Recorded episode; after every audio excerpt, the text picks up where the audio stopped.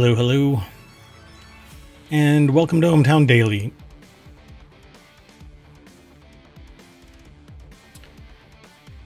This is season 2, episode 337 for December 3rd, 2023. Tonight, we are going to be discussing, um, and I'm going to keep this really quick. It's Sunday. Um, the news is kind of Spartan, it seems, more than usual today. But we're going to be discussing uh, X Men character that returns for Deadpool 3. The Peacock is plucking 191 feathers. The Curse of Oak Island Season 12. A custom OpenAI GPT in uh, 15 minutes. Ultron returns. I Am Legend sequel in the works. Gardeners hate this explosive new ground cover. Stardew Valley will have a new crop of updates. Strange New Worlds, Scotty Me Up Beamy, and Will Iron Man ever return? It's kind of heavy on the continuity report side of things, but hey, it'll be entertaining.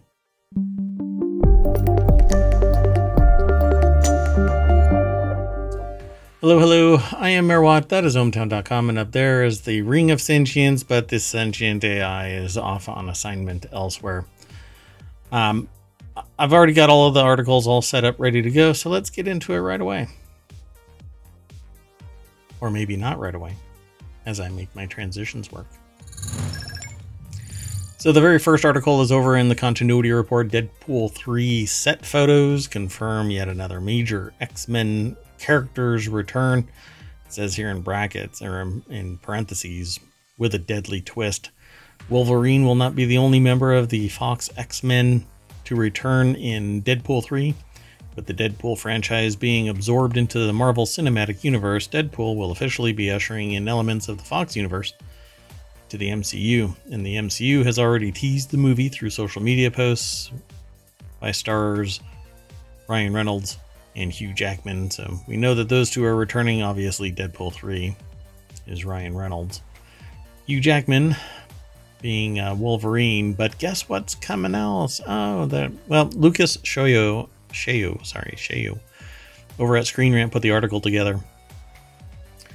Um, it has a deck statement that says set photos from the Marvel Cinematic Universe movie Deadpool 3 confirm that yet another major X-Man um, will be returning. I believe they prefer to be called X People at this point. And I don't know, there might be a trademark on the X part of X Men, X Man, X People, X Mans. Um, I don't know. Do you think Elon Musk is going to go after the Marvel Cinematic Universe use of X? I don't know. Uh, we'll see. Anyway, I mean, he needs to fund the $45 billion purchase of the website formerly known as Twitter when there was brand recognition. Oh, I'm sorry, I'm getting distracted. Um, unfortunately, there's a twist. Maybe that's what the twist is, but let's see. I, I don't go through the whole article. Um, and before I do that, let me throw it into the chat. So if you're in the chat and you want to follow the link through ohmTown, go for it. So um, they have this summary here. It says Deadpool 3 will bring elements of the Fox X Men universe to the Marvel Cinematic Universe. As teased by set photos and social media posts, Wolverine will not be the only returning character from the uh, Fox X Men, as his enemy Sabretooth will also appear in the movie. Sabretooth is basically uh, a more organic X Man. Um, and. Um, Recent set photos reveal Wolverine and Sabretooth in a snowy forest with Deadpool holding a decapitated Sabretooth head. I don't think it's the same Sabretooth, hinting at intense action and rivalry. I haven't seen the picture. Uh, so maybe it is a, a, a Sabretooth as in the the supervillain Sabretooth. Um, hopefully they don't have it in the thing here. But anyway, what does the saber the return of Sabretooth mean for Deadpool 3? Sabretooth is among Wolverine's best known enemies. Uh, he first appeared in the Fox universe uh, in X-Men, where he played uh, by uh, Tyler Mane. Liev Schreiber uh, later portrayed the character in uh, X Men Origins Wolverine, the same uh, movie where Deadpool first debuted. That version of Deadpool did not live long, however, and at the end of Deadpool 3 or 2, the Merc with a mouth approaches that movie's Deadpool variant and brutally kills him. So, spoiler. Anyway, um, so this is not the only MCU related uh, super villain person entity that's going to be returning to MCU. Um, specifically the cinematic side. I mean, they never really leave the Marvel universe, but the cinematic universe apparently is quickly becoming the graphic novel mom. Um, sorry, the uh, the graphic novel version of uh, the cinema side of things. So they're people are dying and coming back with the frequency of a cheap ham radio. So, um, I guess we'll see what happens with Deadpool three. I, I feel like they're starting to stretch a little bit, but hey, anything that extends the superhero universe from Marvel, I like Marvel stuff. Let's keep going though. Uh, the next article again is over in Continuity Report. Today is going to be um, an entertainment heavy kind of day. It'll give you an idea of how a continuity report show would go. We would focus more on just the uh, uh, movies and and uh, TV shows and and um, like things that are streaming on uh, Netflix or wherever else. Um, anything where we can sit there and watch it for these little inconsistencies, these idiosyncrasies that are part of uh, some TV show or or a movie. We'll we'll draw attention to them um, while talking about it. But in this case, the next article is over. I don't even know if I did a transition, so I'll do it anyway. How about now? There, there we go. We'll just do it again if there isn't one. The next article is over in the, in the continuity report. All 191 movies and TV shows leaving Peacock this month. That's right. Uh, with the loss of physical media and nothing left but streaming, what you have is amounting to you get to enjoy things as long as everybody's contract is up to date and agreed upon, and usually there are term limits. So, NBC and Universal's signature streaming service, Peacock, features a wide variety of movies and TV shows that change from month to month, and many big titles are leaving Peacock in December of 2023. First launched in July 2020, Peacock hit the ground running by carrying some of the most popular NBC shows and movies from day one. Since then, the streamer has diversified its platform by creating hit originals like Bel Air, which I've never seen a single episode of, and it has uh, quickly positioned itself as one of the top subscription services on the market. That's mainly because it pulled everything NBC into it.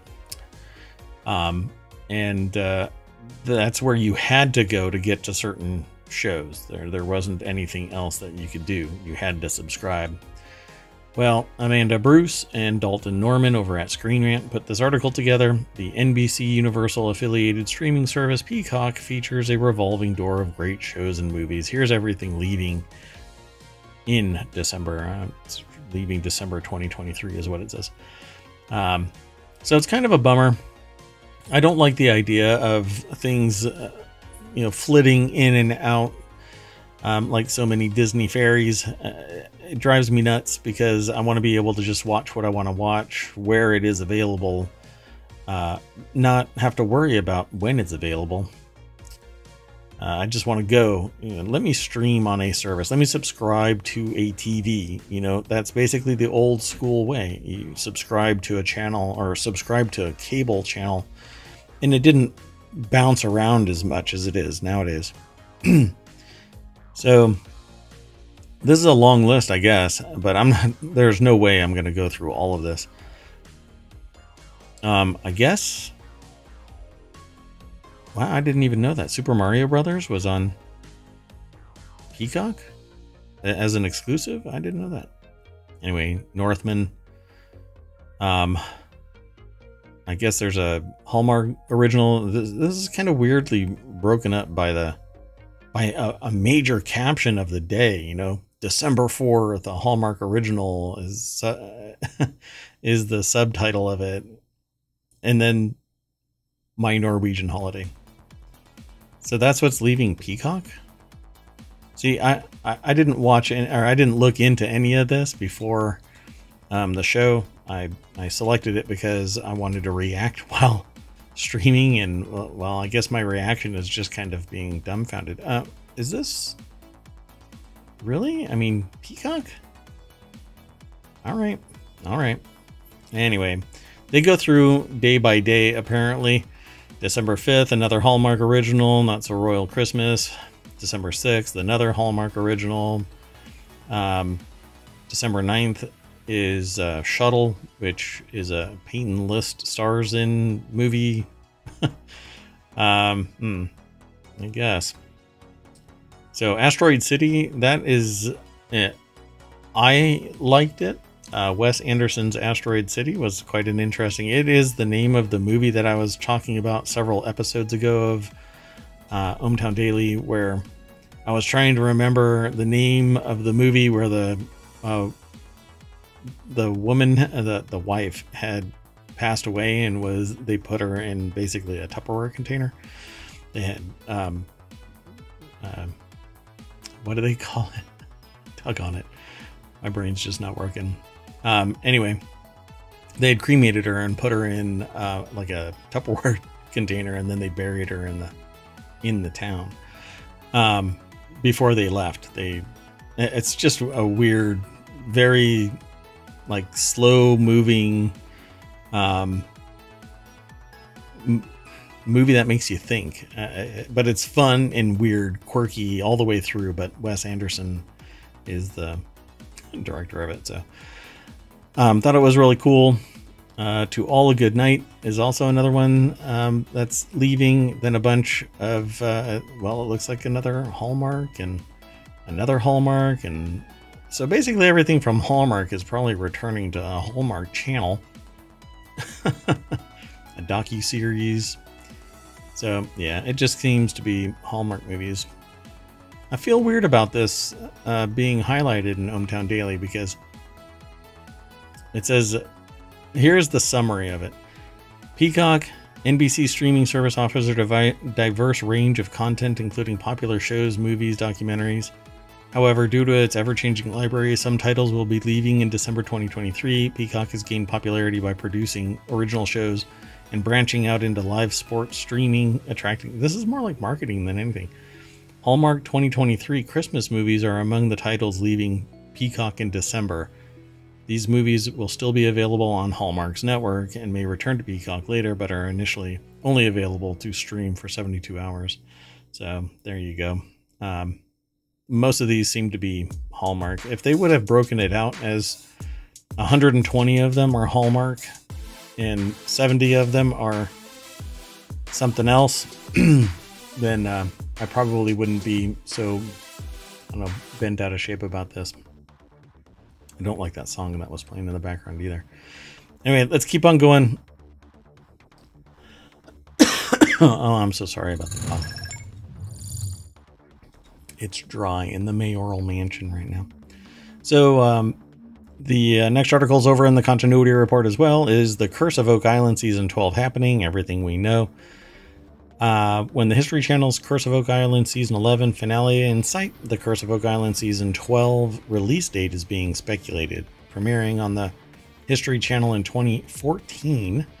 The show follows the brothers Marty and Rick Lagina um, as they explore the mysteries of Oak Island, located off the coast of Nova Scotia, Canada. You have to say it in the waters east of Nova Scotia. Uh, Stephen Barker over at Screen Rant put the article together. Uh, I'm wondering if uh, the Curse of Oak Island season 12 is going to run.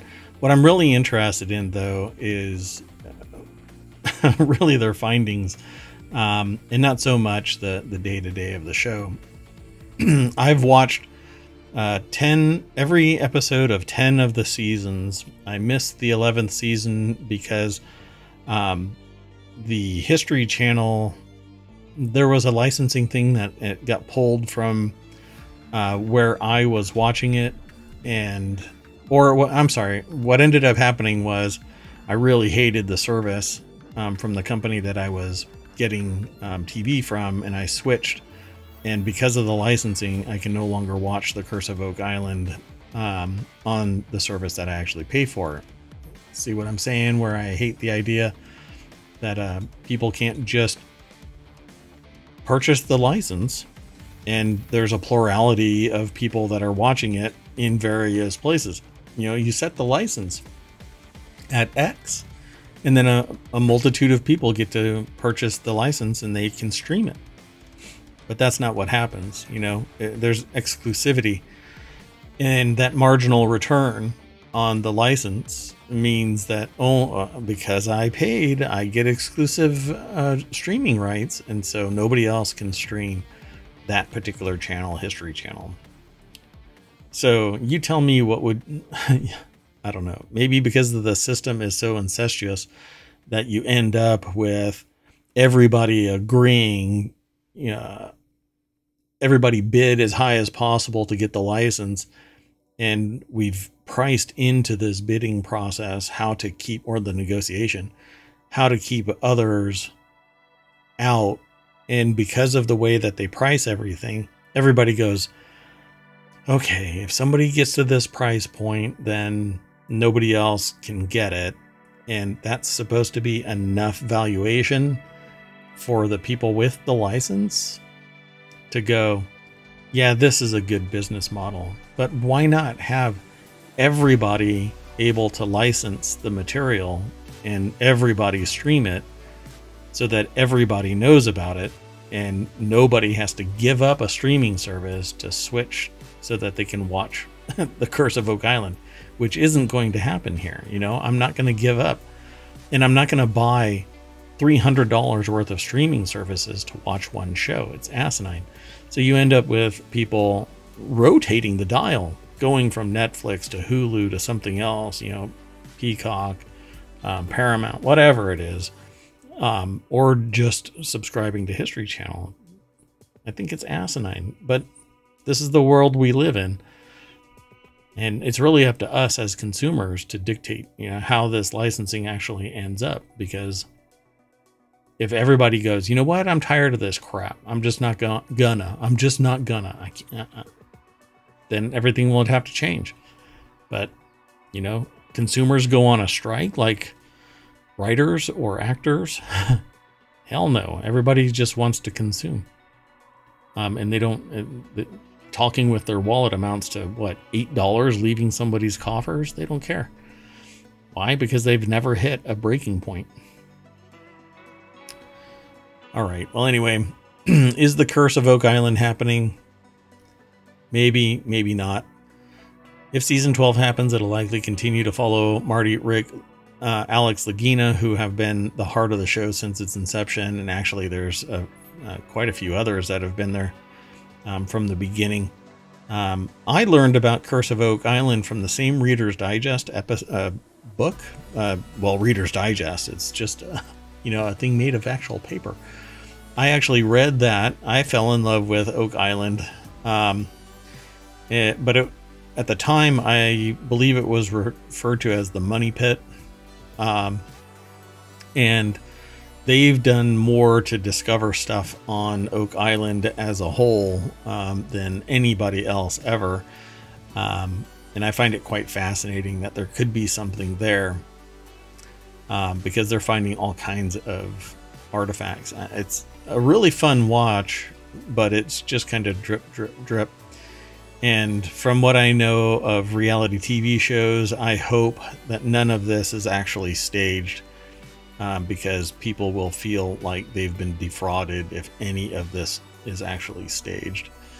So, predicting the exact storyline for season 12 is challenging, is, is what the article says. The re- given the reality show format of Curse of Oak Island, however, it's unlikely that the series would diverge from the usual formula of treasure hunting on Oak Island, and season 12 will probably continue to follow the Lagina brothers and their team at work. Um, they actually dug down into the mine that used to be kind of haphazardly built. Um, it was a robust enough hole to survive deconstruction and then uh, more modern reconstruction. Uh, so I guess they're saying that, but I really want them to stop the water and be able to go into the tunnels that have been found to be there, but after all these years and the integrity of the the mining, I'm sure has failed. Everything has just collapsed. And they've been drilling so many holes in this island. It's pretty much Swiss cheese. But still, I want them to keep going. Never give up, never surrender. Lagina Brothers. Charge. Let's keep going. Uh, the next article is over in ohmTown Daily. Uh, this one is uh, titled I Made a GPT, a custom version of OpenAI's ChatGPT, and it only took me 15 minutes. Here's how. Um, it's over at Business Insider. Aaron Mok is the author of this. Apparently, they made a personal chef specializing in quick, tasty, high protein recipes. Um, and they have a little little screenshot. Of, uh, uh, it looks like it's a Getty. It is. It's a Getty image. Anyway, in early November, OpenAI unveiled GPTs, customizable versions of its AI chatbot, ChatGPT. GPTs can be customized to focus on specific tasks like coding, creative writing, and tech support. It took Business Insider's Aaron Mok only 15 minutes to make a GPT with satisfactory results. Um, by the way, anything that you do in uh, with an AI, uh, unless you can defend it uh, in a, a, copyright lawsuit, uh, which will, um, well, let's just say it will start happening more and more as people try to uh, protect their intellectual property. Anything constructed right now in the United States using AI cannot obtain a copyright. Uh, that is the nature of the beast. I am hoping that this changes as time goes on, uh, sooner rather than later. Um, I align AI with the equivalent of a, a, a camera um, or a keyboard. Um, nothing can be done with an AI until a human being activates it to do some construction, and then I have to evaluate it, just like taking a picture. If I take a picture of nature, I'm doing very little uh, to construct that image, yet it is copyrighted immediately. I don't even have to file it. I can just leave it, you know, in situ on my camera. If I print it out and start selling it, yeah, I have copyright protection. Nobody can take it. Da da da. But with AI, because there's apparently something else going on that invalidates the uh, what the lack of creative process or the creative process because it's making something representative of my prompt. Apparently, it goes beyond the scope of what a camera does. Um, hmm, I don't know. I don't really buy into it. So anyway, I I think that uh, AI generated works that I can attribute to my prompt should be copyrighted. Um, it wouldn't exist but for my actions to provoke that creation. That should be sufficient, but apparently it's ending up in courts. Anyway, the aim for GPTs, according to OpenAI, is for users to create tailored versions of ChatGPT uh, that can be more helpful in their personal and professional lives than the basic generalist version of ChatGPT. But with ChatGPT, what I've been doing is telling it that it's an expert in this, that, or the other. I mean, I've got one that um, uh, I have for um, programming, I have one for writing, I have one for um, nuclear physics because I was trying to see if I can have it talk to me about um, the new uh, there's a new um, nuclear fusion generator supposedly um, and i wanted to know more about it from an ai's perspective because you can read papers and whatnot but i'm really curious what it has in its database and apparently it goes all the way up to, I think, February of this year, 2023 now. So we're not lagged as far back anymore. Maybe it's September. It might be September of 2023. Anyway, uh, ChatGPT is getting much more modern. So with its data, its relevance, it used to be backed out by a couple of years, but now it's pretty much up to date. So, um, what is their name again? I just forgot it. Aaron Mok actually walks you through how to create a GPT. And I won't go through all of it, but essentially you need a an OpenAI account and then you just tell it what you want it to do. Um, you can actually create your own GPT. And it says here final takeaways. Overall, making a GPT is straightforward. The GPT builder gave uh, clear step by step instructions on how to build the, the chatbot, which sped up the process. It took around 15 minutes to create a GPT that met their expectations and they were impressed by the GPT answers. So I'm probably going to start noodling around with this. I knew that they had come online. I just hadn't bothered uh, because I basically use it ChatGPT more tactical and, and demonstrative. I show people this is how you do something. Um, and they can discover, some people can discover it, but they don't necessarily um, they're not necessarily motivated until you show an example. So um, I like to use it out there in the real world and show people what to do. So this will be an interesting addition. Um, and it's only going to get more and more powerful. So good luck, everybody, with your jobs. Oh, this is going to get rough. Okay, so the next article, and let me do my transition. I forgot to. Uh, the next article is over in the continuity report as well. Ultron returns as the villain of an MCU Phase 6 TV show in new Marvel art. New fan art images, or imagine, sorry, new fan art imagines Ultron's return to the MCU as the villain for Marvel Studios' upcoming Vision Quest series on Disney Plus. James Spader voiced Ultron in 2015 Avengers Age of Ultron, introduced as an artificial intelligence created by Tony Stark and Bruce Banner through their experimentation on the Mind Stone inside Loki's scepter. While Ultron could have been a long lasting threat in, to the Avengers in the MCU, him and his army were defeated in the Phase 2 crossover project. But were they really? Was he really? Hmm. It's an AI. A super powerful sentient AI they could bring him back no matter what. You know, he could have offloaded himself somewhere and reformed from so many pieces. Kai Young over at Screen Rant put the article together. The deck statement says recent speculation suggests Phase 2 villain Ultron could return to the MCU and new fan art images. Or sorry, it says fan art imagines the perfect place for this to happen. All right. I keep wanting to say images, but Anyway, um, then the first line that I read is the imagines Ultron's return. Um, in Vision, Vision Quest series on Disney Plus. So I don't know. How do you feel about it out there? If you are in chat, or if you are listening to this via the podcast, or watching it over on YouTube, post a message. How do you feel about Ultron returning? I would love Ultron return to return. Um, it needs the that Im, just commanding voice like James Spader.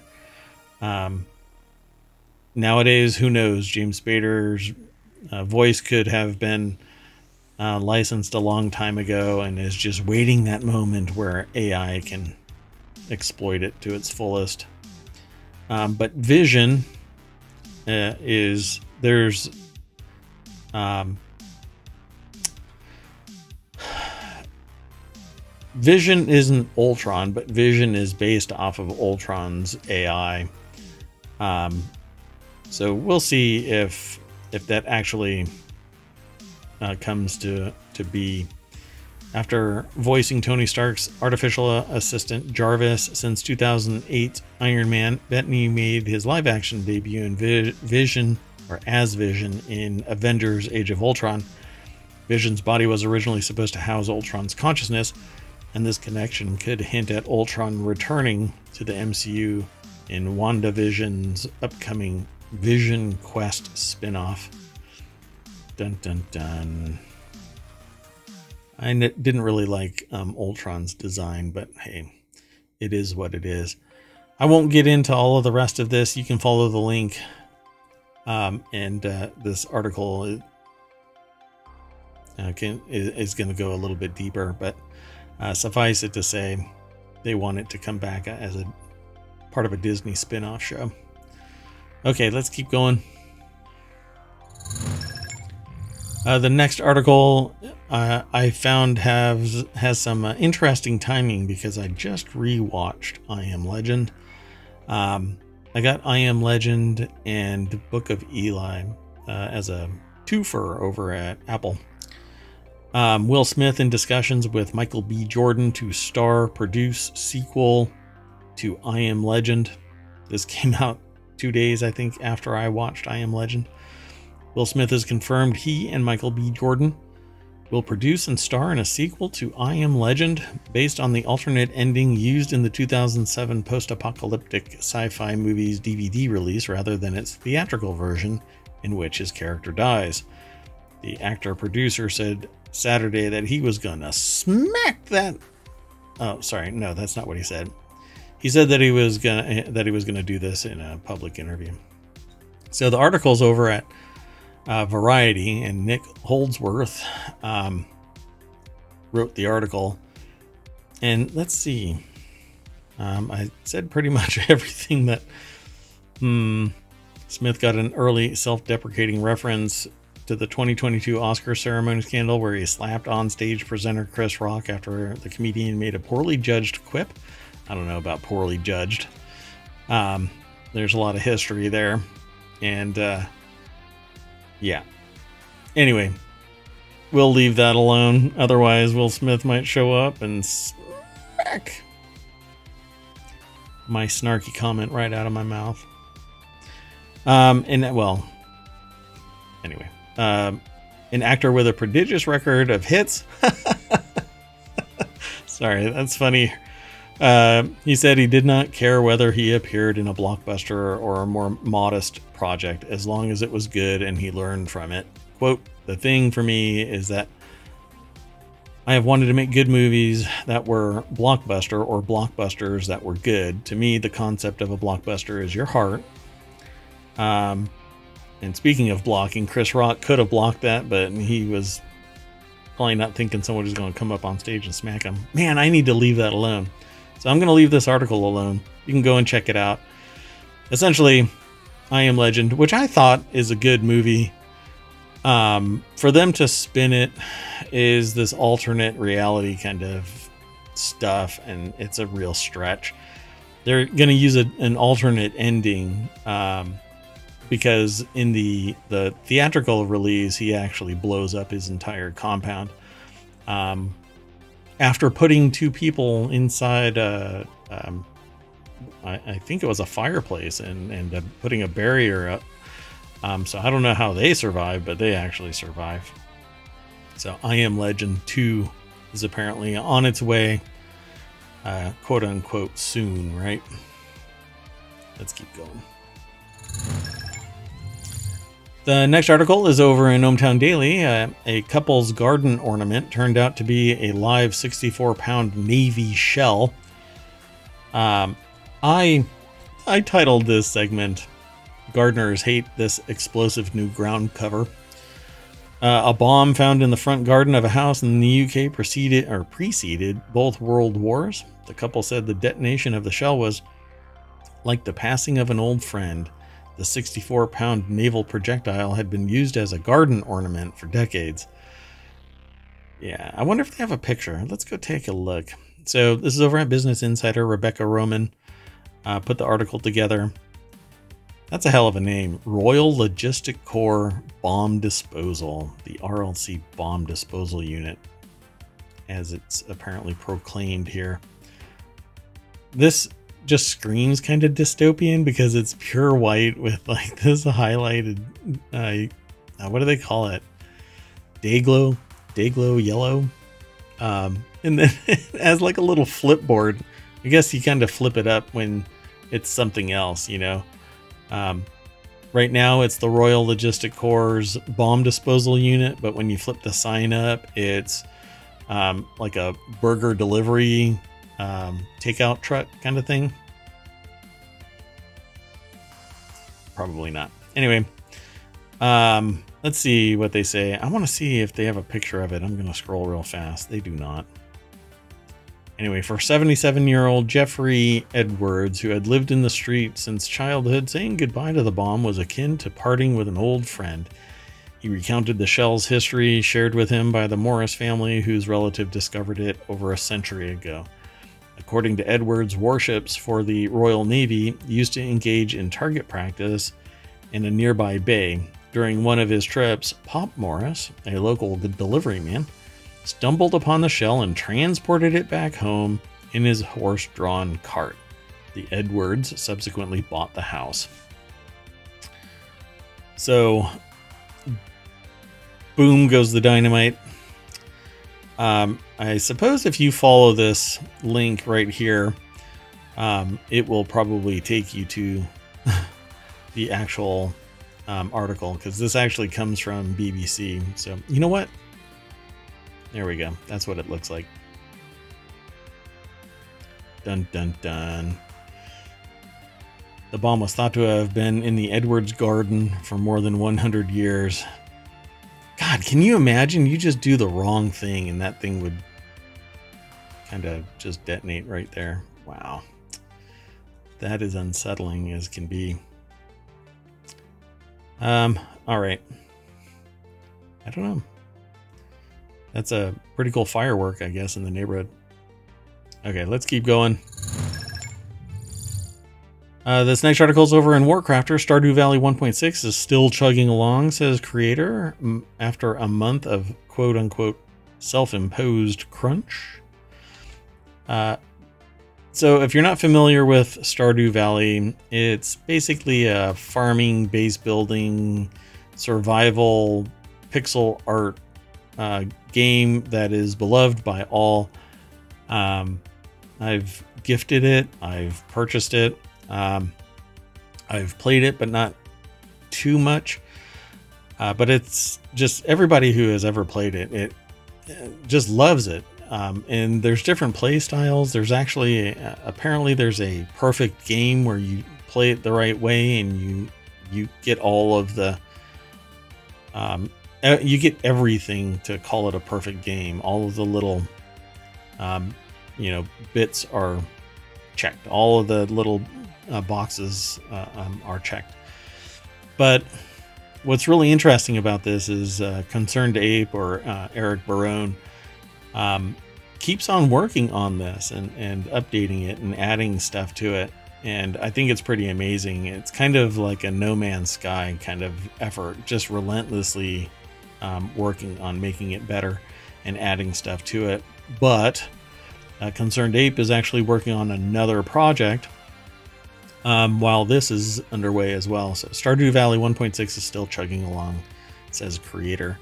Uh, Barone also dropped a rare teaser for the update's many additions. One uh, of, uh, it says one of few we're likely to get. I'm not quite sure what that means if there are many additions.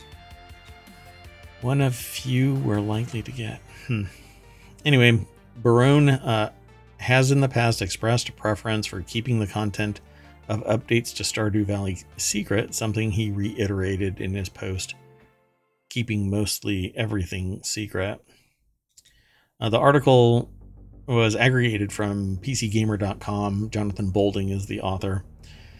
And uh, this makes me want to go play it, but obviously, I, well, not obviously to you, but I would probably only be able to play it for like an hour before I have to go do some work. The teaser, a screenshot including a new big chest. That's pretty much exactly what you think it is. Can store almost twice as much. Why does this sound familiar? This sounds really familiar. I'm suffering from deja vu in a serious way. Huh. Uh, I'll just go on. Um, it can store almost twice as much as the regular chest, says the description in the screenshot, which makes sense to them. The author, Bolding, since Bigger Chests is one of the mods that basically everyone installs. They'll work for your craft benches too. So it's going to be fun to play. Hmm. Yeah, I don't know what else to really say about this. Um, go and download Stardew Valley. You won't regret it. It's a fun, really long game, um, and you can mod it uh, to add additional functionality and, and uh, extend its um, playtime. You really, I mean, it's like 20 bucks max. Um, you might be able to get it on discount. It comes and goes as a, a discounted product. So go and check it out. I think you'll like it. But in the meantime, let's keep going. Got two more articles. Both of them are from Screen Rant. Uh, the next article is over in the continuity report. Strange New Worlds Scotty should be Star Trek's new Chief O'Brien. Um, so the new Scotty Martin Quinn should be the show the show's version of Star Trek Deep Space Nine's chief Miles O'Brien. Um, introduced in Strange New World season two finale, Scotty is the latest Star Trek the original series character to appear in the prequel um, series.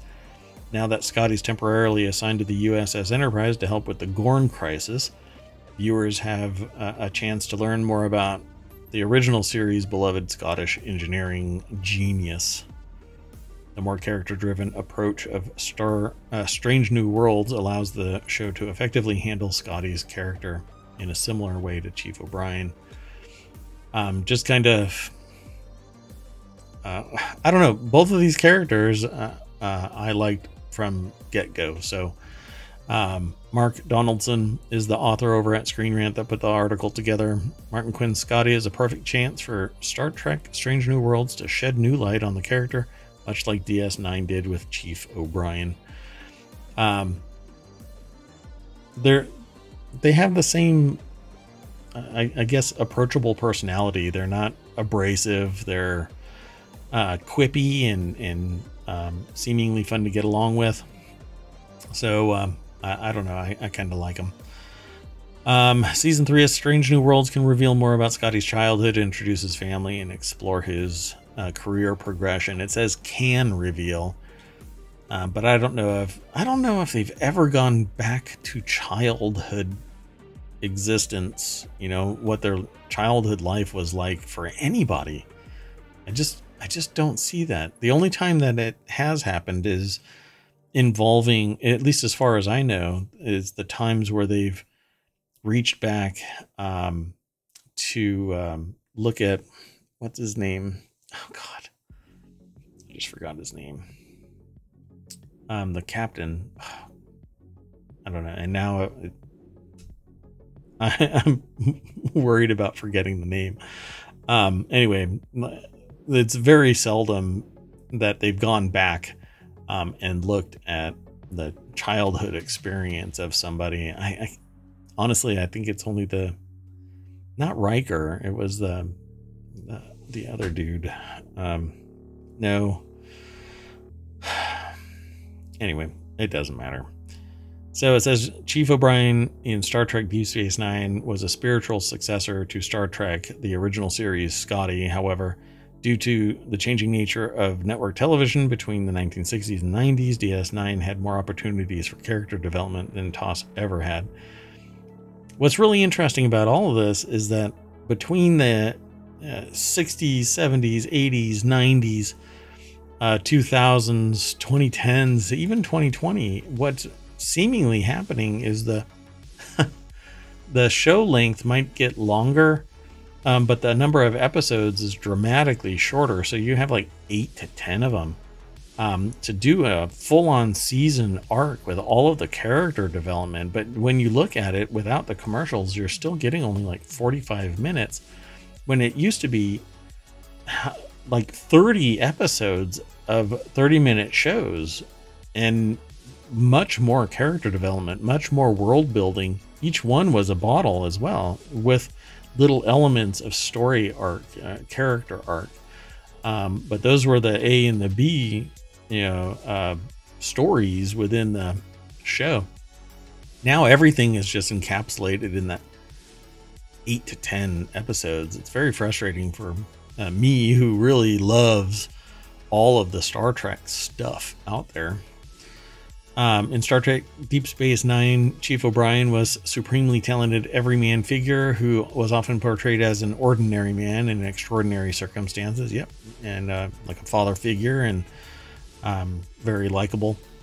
Uh, so much so that DS9 writers used to delight in torturing O'Brien once or twice a season. Star Trek, the original series, Scotty is also represented as a fairly down to earth character whose straight talking responses to the demands of Captain James T. Kirk were a breath of fresh air. So, um, Mar- Martin Quinn's Scotty is a big Star Trek opportunity to continue that trend, I suppose. Not much is known about Scotty's life pre Enterprise, so he's something of a blank slate for both actor Martin Quinn and Strange New Worlds writers. Yeah, because we're introduced to him because he crash lands on a planet that's being invaded by the Gorn um, and he figures out how to circumvent that their um, how to track them and how to get around their um, i guess uh, hunting skills because he survives um, without any other assistance and then he's taken off planet so anyway pretty neat article definitely go and find um, some more information by following the link that's in chat right now Ta-da. Um, and finally, the last article for tonight is over in uh, ohmtown.com. Um, so apparently, uh, Kevin Feige uh, confirms whether RDJ's Iron Man will ever return in the MCU. So, confirmed whether or not Iron Man will return to the MCU. Robert Downey Jr. originated the MCU version of the character in 2008's Iron Man, the movie that kicked off the franchise, which has now expanded to include 33 movies and 8 Disney shows, Disney Plus shows, with many more on the way. Downey Jr. reprised the role in 9 MCU movies before his character's death in 2019 Avengers Endgame. But I wonder if they can find somebody as charismatic as Robert Downey Jr. Uh, Brendan Klein over at Screen Rant put the article together. Aw, proof that Tony Stark has a heart. Aw. Um. So, I don't know how I feel about it because I don't think that the MCU should be frozen in time and just die on the vine from this point forward with Iron Man's death. Um, simply because these are these are characters much like the Simpsons, right? They have to survive in perpetuity for each follow-on generation to uh, be able to appreciate and have fun with. Um, you know that like the comic books I have a hard time with a, a, character dying and never if they were a popular character and they die you know it's the end of the line right so superman should be done. There shouldn't be anything else involving superman. Batman done right? Um iron man done. Countless others and the villains done. Um, but that's not how it works. So why should Robert Downey Jr.'s Iron Man suffer that fate of never being brought back? So, um, let's see here. Vanity Fair recently ran a cover. See, it says Kevin Feige um, has confirmed whether or not Iron Man will be returning. So, where does he say that it is or isn't? They said that they were planning to not touch that moment again. He shared that bringing Iron Man's story to a close took years of hard work, and they do not intend to magically undo it. So he's not going to return.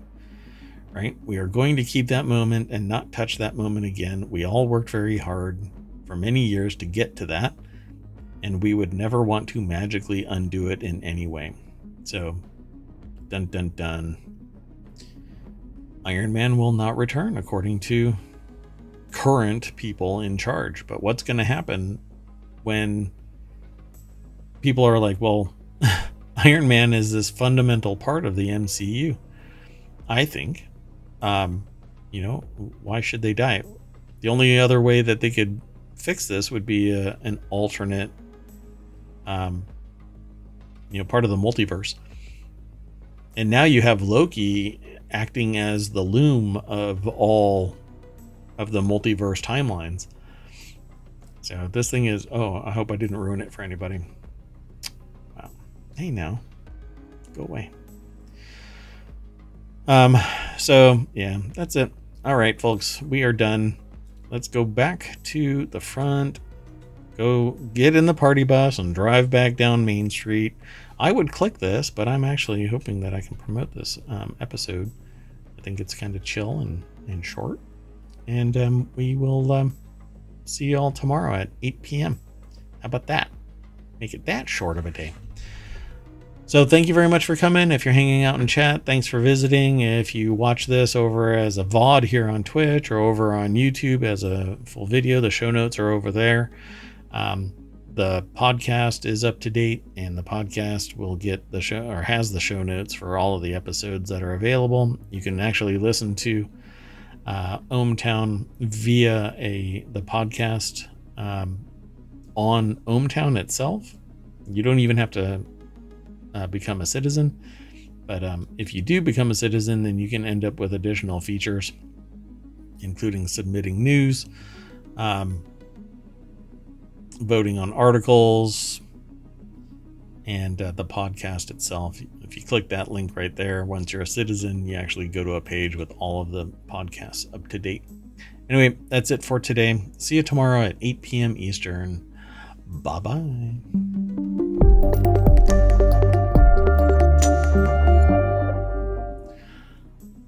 Boop.